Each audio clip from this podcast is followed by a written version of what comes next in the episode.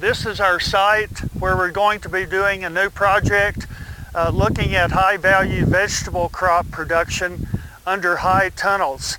Uh, as you can see in the background, we have the frames now built uh, and erected for four separate high tunnels. Each one of these is about 100 feet long and 30 feet wide. And we'll be planting tomatoes in there this first season. We'll plow up the ground and work it up into beds where it's uh, plantable.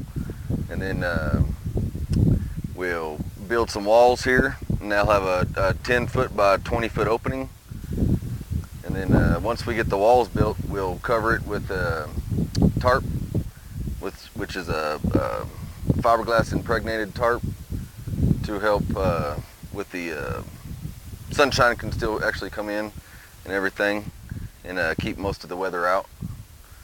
And then uh, the sides will roll up about five foot. The uh, end walls, the 20 by 10 foot door will roll all the way up 10 foot and so we'll have a, a nice breezeway coming all the way through the, the high tunnel here.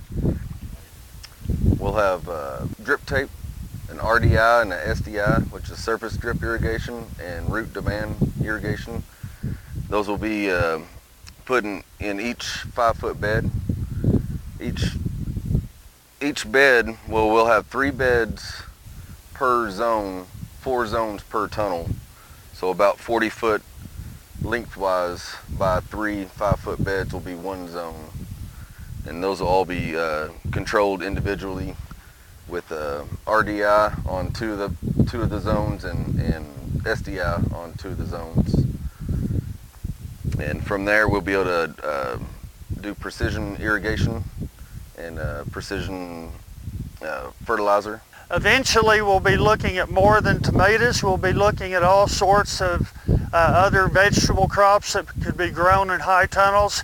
Uh, and we're going to have to work out a cropping system because you can't grow one vegetable uh, every year in, inside the entire tunnel. So you're going to have to, just like you would in a normal field, we're going to have to figure out uh, rotation schedules.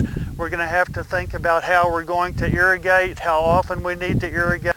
One of the reasons that we're doing this research uh, is because, uh, as, most of you know, the Ogallala aquifer is certainly limited and in most cases the, the water level is dropping. Uh, the, the water availability is becoming more and more scarce every year. It's more difficult for farmers to pump it, more expensive for them to pump. And so obviously it's really important that everybody make the most out of every inch of water that they apply uh, that they can. And we strongly believe that in some of the some of the areas uh, where they're just running out of water, uh, they're no longer going to be able to grow high value crops like peanuts or potatoes uh, or even corn because these all require a lot of water. Uh, whereas you could grow, if you had a high tunnel, you could grow tomatoes and the amount of money that you could make for every inch of water would vastly uh, outpace what you could make on any other crop that we're currently growing in the panhandle. So the potential for making more money with the water that you have available uh, is really good. And, and so that's one of the, the reasons that we are trying to uh, look at this uh, new production system with the high tunnels and high value vegetable crops.